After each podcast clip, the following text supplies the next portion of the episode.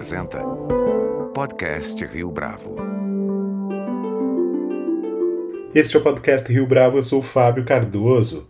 No podcast Rio Bravo desta semana, nossa convidada é Patrice Dabrowski, professora na Universidade de Harvard e autora, entre outros, do livro Poland: The First Thousand Years. Neste livro, a autora recupera a história da Polônia e conta como o próprio significado do que é ser polonês sempre esteve em mudança. Na entrevista que concede ao nosso podcast, entre outros pontos, Patrice Dabrowski explica como as origens da comunidade polonesa-lituana estão conectadas à identidade cultural dos ucranianos e discute ainda as comparações entre a recente invasão liderada por Vladimir Putin contra a Ucrânia com a invasão comandada por Adolf Hitler contra a Polônia em 1939. Afinal de contas, será que traçar esse paralelo é correto? É o que vamos descobrir na entrevista que começa logo em seguida. O podcast está em inglês. Professor Patrice Dabrowski, thank you very much for joining us here today. It's my pleasure. So, Professor, how did you figure out that this part of the world, Eastern Europe, mean a lot for you in terms of academic research?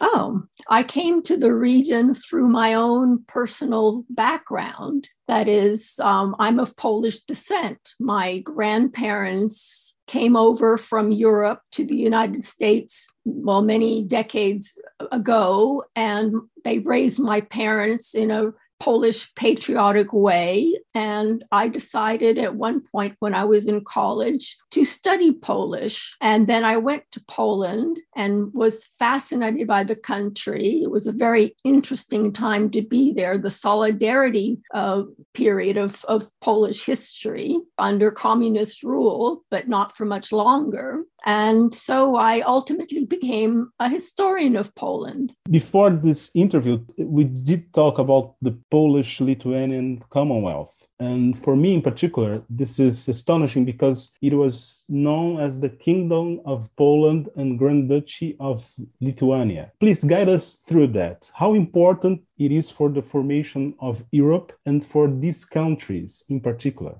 Well, the Polish Lithuanian Commonwealth was a totally unique country in its period. There was really nothing comparable to it. Uh, well, it was a large country to begin with, the largest country in continental Europe. Uh, it extended from the Baltic Sea in the north practically to the Black Sea in the south. And as you may imagine, since it was so big, it encompassed a lot of different peoples professing different religions. It was a place where there was religious toleration. You had resident in the Commonwealth Catholics of various rites, Protestants, Eastern Orthodox, Jews, even some Muslims. So it was uh, very, very uh, ethnically uh, diverse and rich. Um, in addition to that, uh, it was also uh, a republic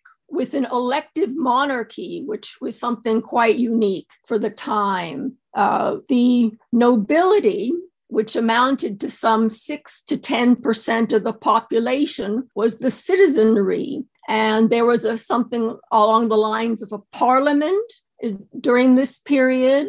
And there was also the opportunity for the noblemen to elect the king. So that was something quite uh, unique. Uh, when uh, one king died, they would hold an election, gather together, and decide out of the candidates who presented themselves, and these tended to be foreigners coming in to try to rule Poland, they would pick someone and then they would establish different rules for the king because the king was um, restricted in what he could do. He had to listen to the uh, Polish nobility. And so they would tell him what that he had to uphold religious toleration, he had to preserve the existing noble privileges, and so on and so forth. So it was really quite a, a country that was what we might consider proto democratic. Okay. And how this resonates with today's history? Do you have a feeling that in some way this has a connection with today's history of Poland or and of Europe, for instance? Well, indeed. Well, in fact, if we're talking about the history of today, let me bring up the, the current uh, invasion of uh, Ukraine by Russia. Uh, and here, one of the arguments that is being bandied about is that Russia and Ukraine are a single whole and fully part of the East. But what I would say, and this is based on the history of the Polish Lithuanian Commonwealth, that this Russian Ukrainian history of togetherness is only piecemeal and not even entirely peaceable. Many ancestors of today's Ukrainians were for centuries affiliated with the Polish Lithuanian Commonwealth and with the Kingdom of Poland and the Grand Duchy of Lithuania before it. So, what we have is a situation where Ukrainians, part of the, the uh, Commonwealth, experienced part of the West, and that shaped the way they saw the world. In this, their outlook was very, very different from that of Muscovy or Russia.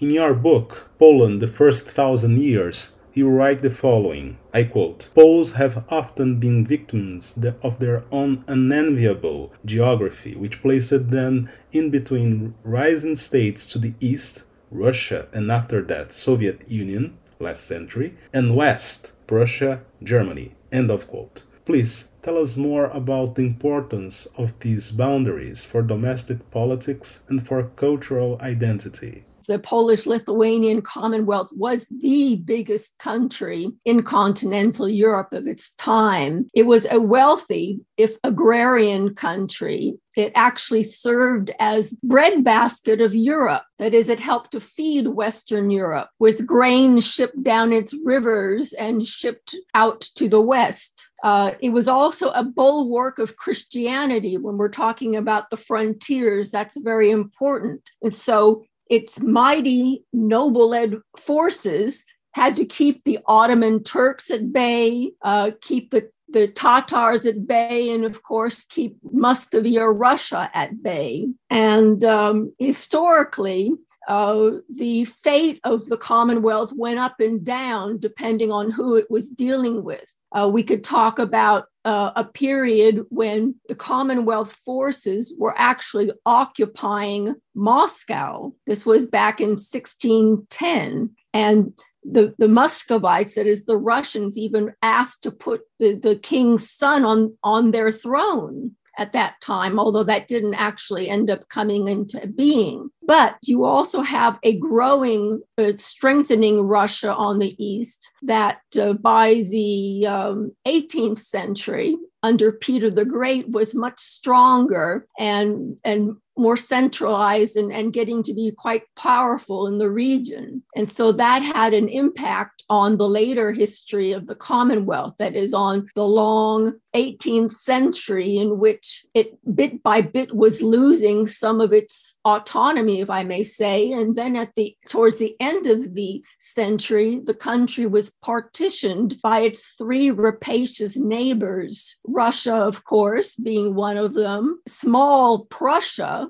uh, to the northwest being another, and Austria to the south being the third. So these countries were gaining territory at the expense of the Polish Lithuanian Commonwealth. So indeed, uh, you, ha- you can certainly say that it was in, in an unenviable position due to the fact that it had three rising powers surrounding it. So, Professor, how this Polish Lithuanian Commonwealth is connected with Ukrainian identity? Well, one can say that the Ukrainian identity was born in the Polish Lithuanian Commonwealth. It is a place where its culture developed, its religious culture developed, its political culture developed. And there's a very interesting phenomenon that I would like to talk to you about, and that is the, the rise of the Cossacks. You can think of the Cossacks as sort of proto Ukrainians or the early Ukrainians. This was a group of freedom loving people many of whom had escaped from serfdom, who were speaking a language that today we would call Ukrainian and professing the Eastern Orthodox faith. They lived in the far uh, southeastern reaches of the Commonwealth, that is in today's Ukraine. And it is they who, who, wanted to be more like the Polish nobility that actually ended up seceding from the Polish Lithuanian Commonwealth to try to have an autonomous entity of their own. And that is a place where one can say that Ukrainian identity was born, at least it was an early emanation of that identity. It would be developed much later in centuries to come, of course, but this was one piece that resonates very much with Ukrainians even today. I guess authors like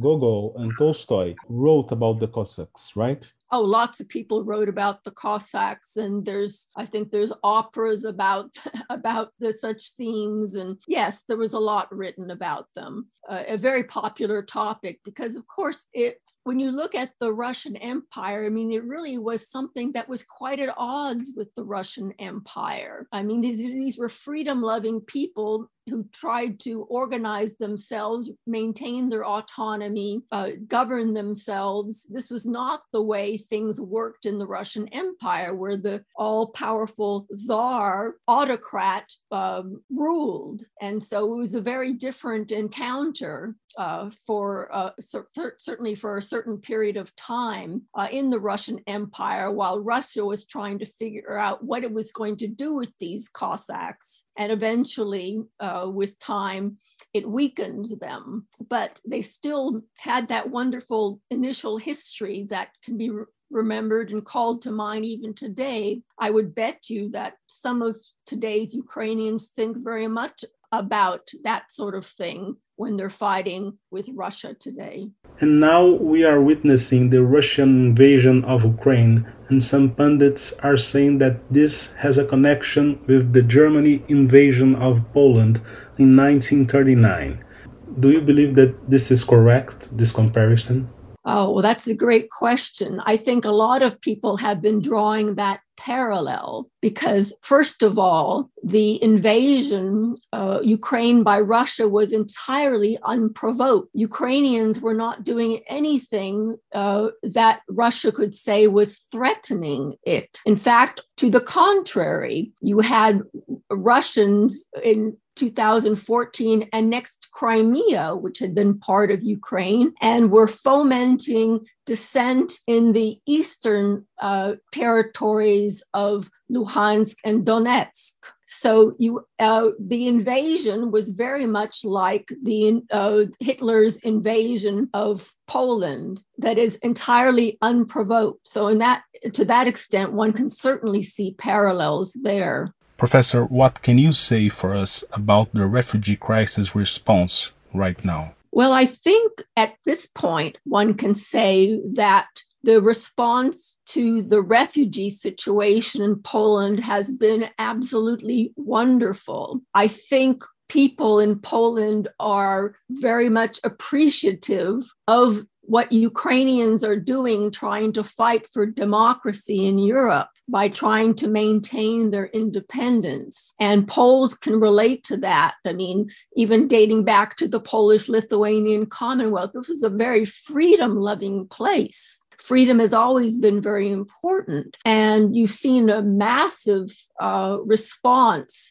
uh, to the about a million refugees already in Poland right now. And I think part of this is out of um, a degree of sympathy for people who actually had once been part of the Polish Lithuanian Commonwealth, that there was a shared history and a shared political culture, among other things, that one can hearken to even today. What about Andrzej Duda, how do you think that he will react due to this crisis in the long term? Well, that is a, a question that I wish I knew the answer to. Uh, what I can say is right now, the Polish response, above all, has been good on the part of its people. It was a grassroots response, nothing directed from above by the government. Of course, the government is also pitching in, but one hopes that um, the government will not take advantage of the situation to push through on the side more illiberal, uh, illiberal practices and laws. Uh, one hopes that this push for democracy that is so important right now for Europe and the entire world will make some of the Polish officials and politicians think twice about undermining democracy at home. You also say in your book, I quote, history tends to be written by the victors, end of quote. Uh, of course, this is not only you who writes that, but it's a, a common view of history. Do you think that in the future people will see this different due to what is happening right now in Europe. We have to find out yet who is the victor in this war, which is far, far over, I'm afraid to say. One would hope that ultimately democratic forces will prevail. There may be setbacks for a period because Russia because Putin is so insistent. I mean, he is absolutely hell bent on the wanton, senseless, and even counterproductive destruction of this sovereign democratic country that is Ukraine. And but I would like to believe, I am ultimately an optimist that the pendulum will swing in the other way. There will be room for Russians to become more democratic and not the other way around. So I ultimately hope that the victors will be writing from a democratic point of view and not from an autocratic point of view. I ask you this because right now, some historians are saying that uh, even if Mr. Putin gains territory in Ukraine, he actually will lose the war because the worldview of Russia right now is so bad that he doesn't have a chance. Um, do you think that this is too optimistic? It is optimistic. There's no denying that because you have the might of the Russian military out there uh, facing a very plucky uh, Ukrainian force and a lot of vol- uh, Ukrainian volunteers. I mean, as you may know, all the men in Ukraine are not allowed to leave the country. They are to be there to defend it. Yes, well, I think well morally he's lost it already. I mean, there's there's no denying that. That I think the entire world realizes, or most of the entire world certainly realizes that this is a completely amoral war. There's nothing in, about it that is moral from from the side of Putin and his Russian forces, who are absolutely killing indiscriminately women and children, among others so uh, I think indeed he, he he will ultimately lose this war, and certainly the Ukrainians have the moral upper hand. We've seen that in the reception of their president uh, Zelensky. I mean, it, you must have heard some of his speeches, some of his messages to his people, to the West, everything that has been going on these past two weeks. And it's been extremely impressive what he has been able to do and how he has been able to rally not only Ukrainians, but rally the West to pitch in as best it can in the ways that it thinks it can to help out. Professor, one last question. How your students relate to this theme of Europe in US? I certainly hope that uh, American students are interested. They should be interested in what is happening in the world and that they will continue to sign up for courses in this history, which of course I'm all too happy to teach. And I should think that right now, given what is going on in the world, there will there should be more interest in courses in European history, in Central and Eastern European histories, just to understand all the dynamics. Professor Patrice Dabrowski, thank you very much for this interview. It was a pleasure for us. Uh, the pleasure was all mine. Thank you. Este foi mais um podcast Rio Bravo. Você pode comentar essa entrevista no nosso perfil do Twitter, arroba podcast Rio Bravo, ou no Facebook da Rio Bravo. A nossa lista completa de entrevistas está disponível no Apple Podcasts, no Deezer, no Google Podcasts, no SoundCloud e no Spotify. E no aplicativo O Guia Financeiro, além dos nossos podcasts, você encontra muito mais conteúdo sobre o mundo da economia em diversos formatos.